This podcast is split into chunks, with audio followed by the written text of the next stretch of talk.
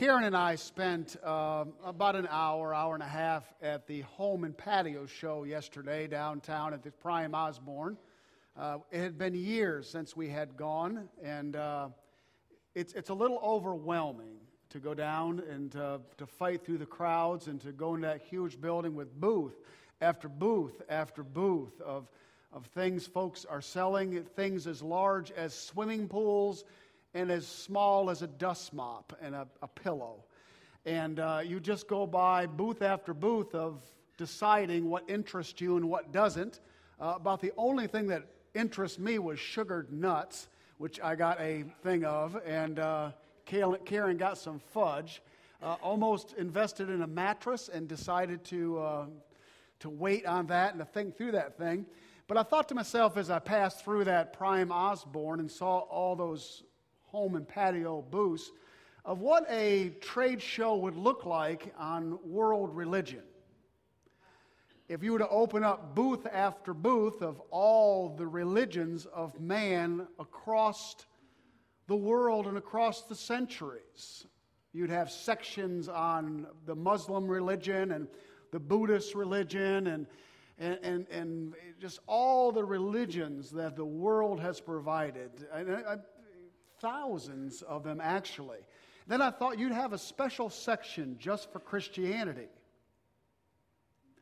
And within that big room of Christianity, how many booths would you have of denominations and splinter groups and strange throw offs? And then I think down the side corridor, and I'd put them way in a side corridor, would be those Christian religions who think they're Christian religions, who really aren't Christian religions.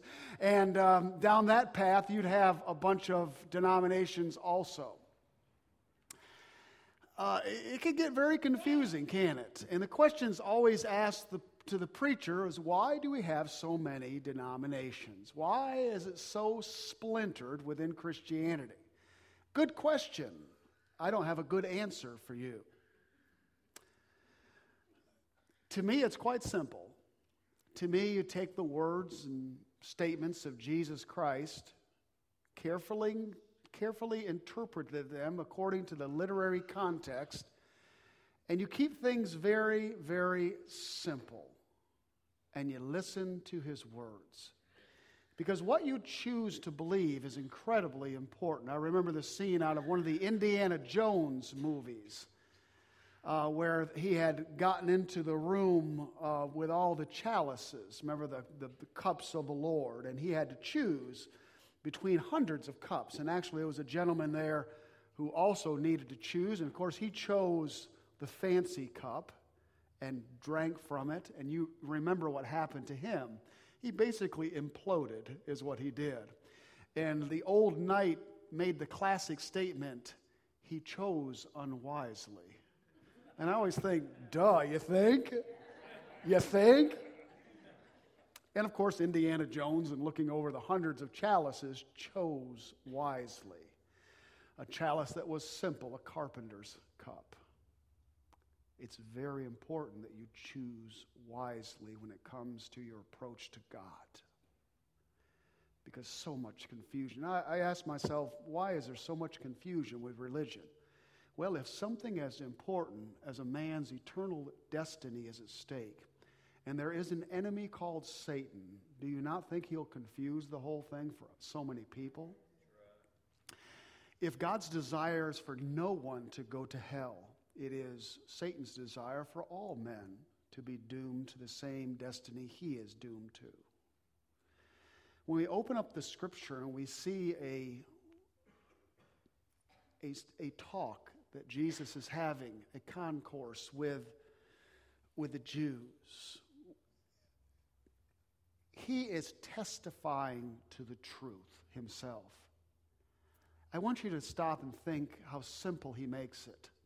I want you to stop and think how amazing it is that God would come down in the form of a man and then subject himself to the examination of man to be willing to give testimony of why he is who he said he was. That's pretty amazing. Does God need to explain himself to anyone? I mean, the Bible opens up in the beginning, God. No explanation of where he came from or who he is. Hebrews opens up God, who at sundry time, in diverse manners, the old King James says, has revealed himself in a number of different ways. God. And here you find the son of, they thought, a carpenter, claiming himself to be Almighty God. And he, he, he brings himself down to our level and is willing to be cast upon the examination of the Jews. Now, why would he do that? He would do that for one reason only because he would have all men to be saved. Do you understand how gracious the Lord is in even talking to the Jews about a testimony of who he is? Amazing, astonishing.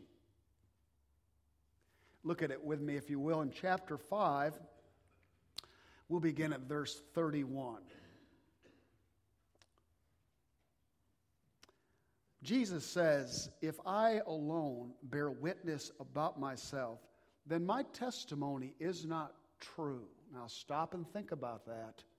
Does God need anyone to testify that he is true?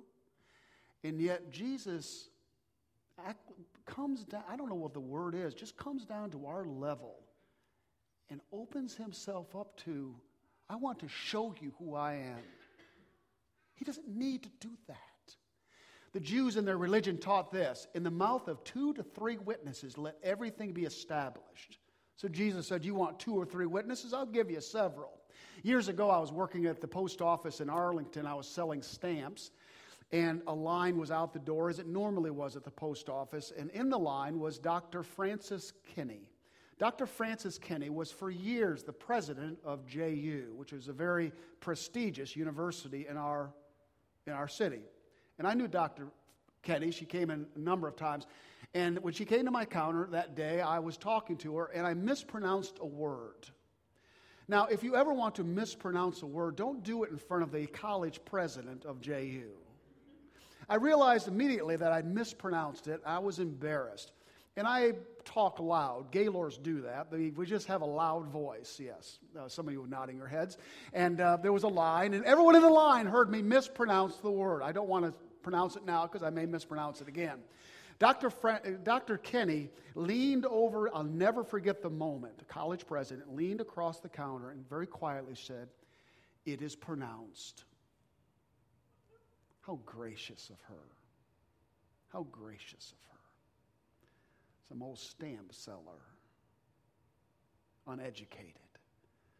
And yet she came down to my level and was gracious to me. That is exactly what Jesus is doing with these men. He never wanted to stick it in the face of these Pharisees.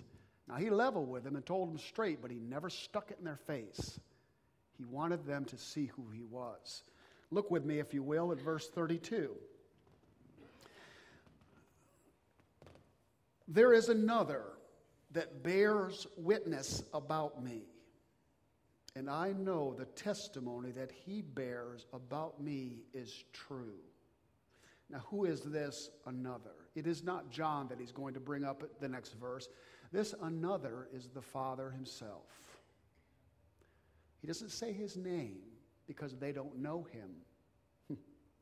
he simply says, There is another who bears testimony about me. But you don't know him, so I won't give you his name. But I'll give you somebody you do know. Look at verse 33. You sent to John, and he, you, you, you sent a delegation to listen to John, and he has borne witness to the truth. Notice he hasn't borne witness to me, he bore witness to me who is the truth. He was sharing truth with you, and he bore witness that a greater one than me is coming. One is so much greater that he that so much greater that I can't even untie his shoelaces. Look at verse 34. Not that the testimony that I receive is from men. Notice, but I say these things that you might be saved. that you might be delivered. Isn't that beautiful? Look with me, verse 35. He, John, was a burning and shining lamp, and you were willing to rejoice for a while in his light. Don't you like a good preacher? Don't you like a preacher that, that can preach? It doesn't bore you to death and put you to sleep. Don't you like a preacher? Maybe someday you'll get one down here at the church. I tune in on the radio once in a while, and most fellas don't hold my attention more than about 35 seconds. But once in a while, one that can come on that can shuck the corn. Even if he says something you disagree, it's fun to listen to a good preacher, isn't it? Do you really believe what he says, though? You love to hear the preaching of John. Boy, he blasted this group and blasted that group, and man, he leveled this group and leveled that group. Don't, didn't you enjoy it? Did you listen to anything John said? Did you really believe what he said? The question isn't who entertains you. The question is, are you listening to the one he is speaking about? Paul, who I think was an incredible orator, toned his Greek rhetoric down so that all you heard was Jesus Christ. Because we do not need to be entertained by an orator. We need to hear about Jesus Christ. And you need to take the preacher serious when he preaches truth to you. Not the tickling of the fancy, not the, the, the, the, the nubbing of the ear. The life of Jesus Christ penetrated to your heart in the voice of any preacher, you need to hear the voice of the Holy Spirit and the voice of Jesus Himself. Now, can you hear that from any preacher? Yeah, I think you can. If, if, if God spoke through a, almost, almost through a donkey in the Old Testament, He can speak through anybody. Now, He may speak through some more than others. But listen to his voice. You went and heard John. You loved to be entertained, didn't you? You didn't hear a word John said.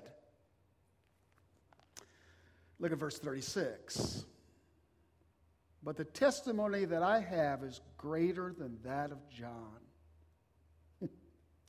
For the works that the Father has given me to accomplish, those are the very works that I am doing, and they bear witness about me that the Father has sent me. Wow. What I am doing is what the Father told me to do. I am bearing out the works. Look at the life of Jesus Christ. Let's, let's run through it together. You ready?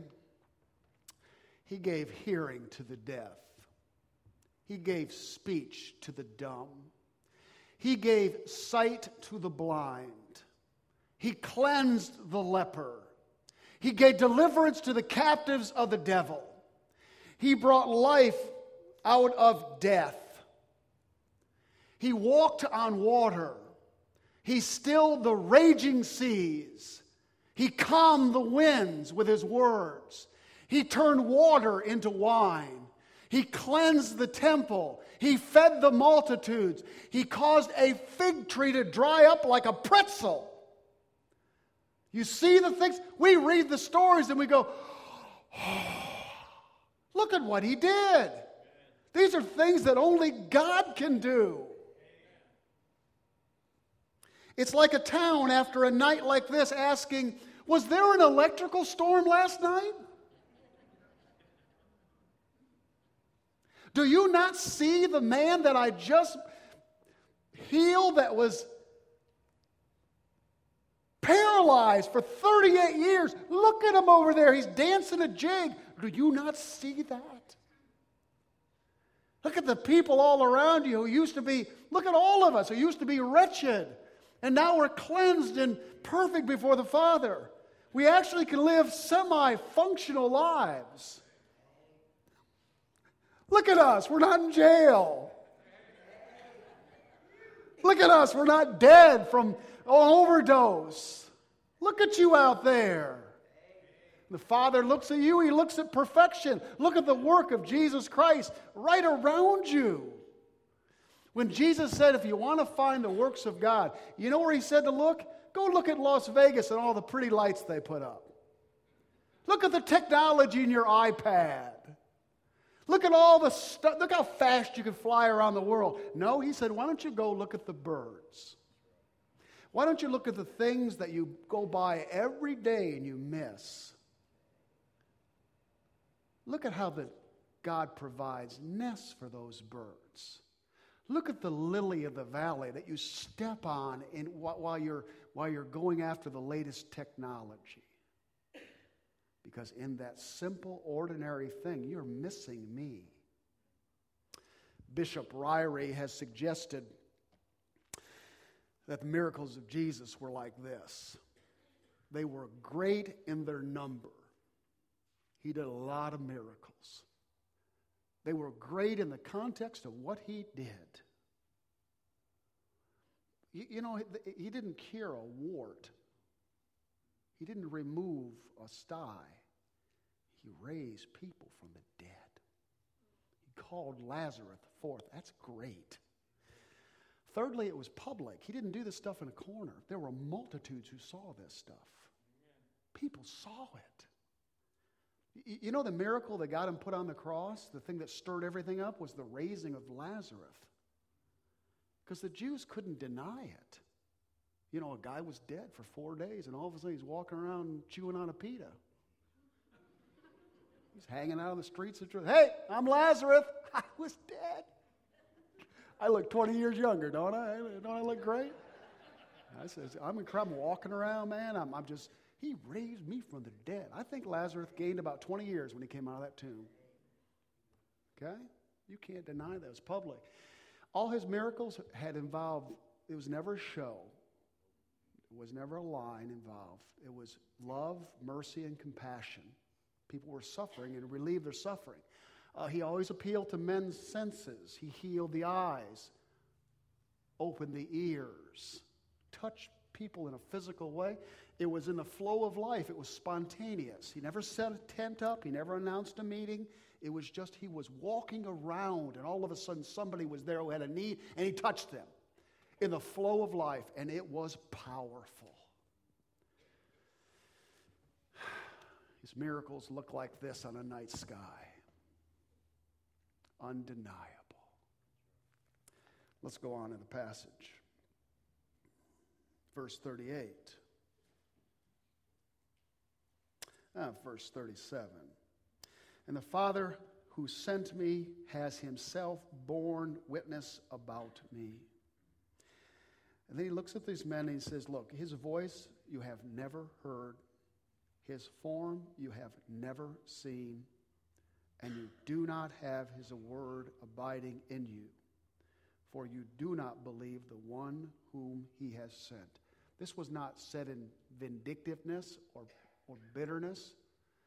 This was said in truth, trying to reach these people's hearts. You know, sometimes preachers dance around the truth rather than just saying it. Sometimes we sugarcoat things in order not to hurt people's feelings. Jesus would have no part of that because his goal was not to be popular with these people. His goal was to touch their hearts and help them. Those of you who have sat down with me in counseling have no doubt left bruised. Because I care about helping you much further than you caring about what you think about me. And if I tell you the truth, it's because I love you. And Jesus loved these men and said, Look, you've never heard his voice, you've never seen his form, his word is not in you, because if it was, you'd be running to me. Mm. Jesus never would have had a TV show these days. Look at verse 39. Nope. nope. He wouldn't have been allowed. You search the scriptures You've given your life to look at the Bible because you think that in that Bible, in that Old Testament, and in that law, that you have eternal life. But it is they, the scriptures, that bear testimony about me. Sometimes people worship the Bible. There are Christian groups that actually worship the Scripture themselves, thinking there's something within a book that will bring them life. This is the Word of God. It is a springboard into the presence of Jesus Christ. There are people who have masters and PhDs in this book and who are lost as the day is long, don't even know the Savior, don't even know the Christ that they're studying all about. And I'm going to tell you, they can beat the doctrines back in a heartbeat. They, they can argue with and, and just slam you on what this thing teaches, and yet they don't know Him. Because this is not the end. This leads us to the conclusion of knowing Christ in reality. Do you think he refines it? Do you think he keeps himself within a book? This was meant to lead us to him. You spend your entire life studying the Bible and able to miss him.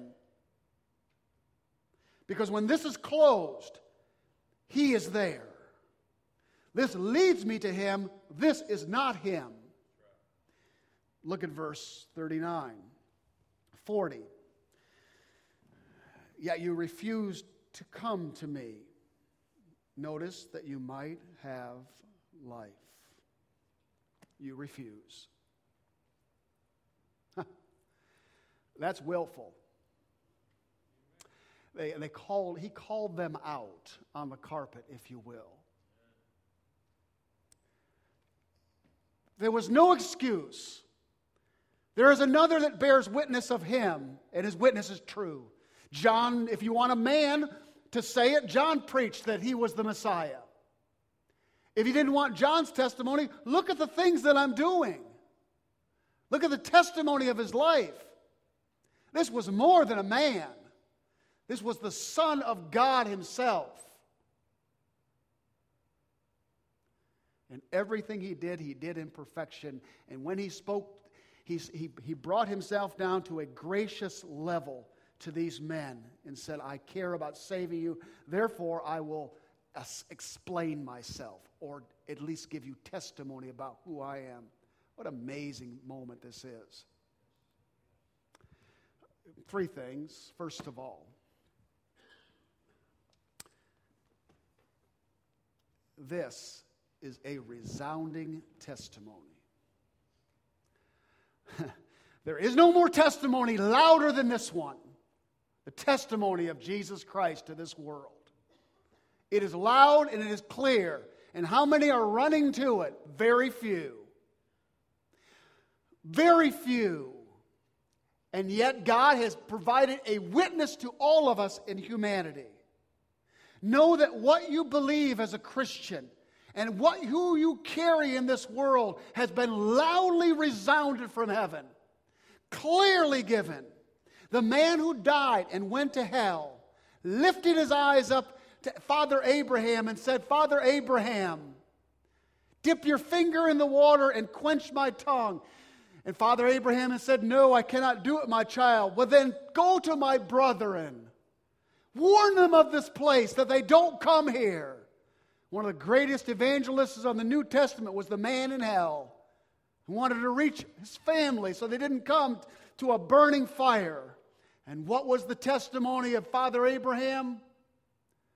They have the scripture, they have the Word of God, they have the testimony of God Himself if they will not believe that, they would not believe it if you came back from the dead. It is a resounding megaphone of a testimony. Don't look out over this world and think, well, there's tribes all over the place that are never heard the gospel. There are folks all over the world, how unfair it is of God who hasn't trumpeted his gospel, he has trumpeted his gospel. When you take this gospel into your workplace, into your home, into your neighborhoods, into your schools, know that the Holy Spirit trumpets the testimony of Jesus Christ to these men and women. That all of humanity is without excuse. Second of all, the evidence is incredibly clear. There is no greater evidence than the life of Jesus Christ.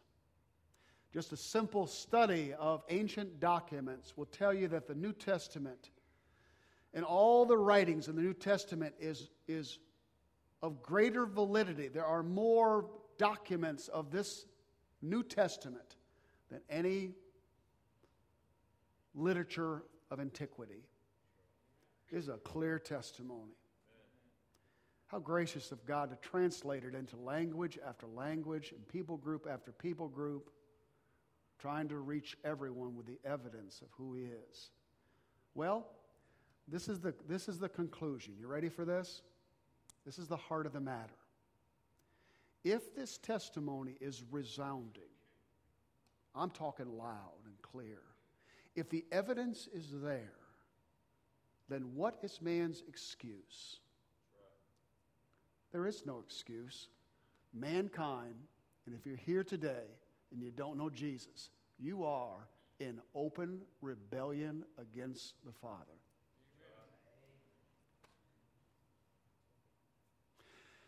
Years ago, there was a TV show, Flip Wilson.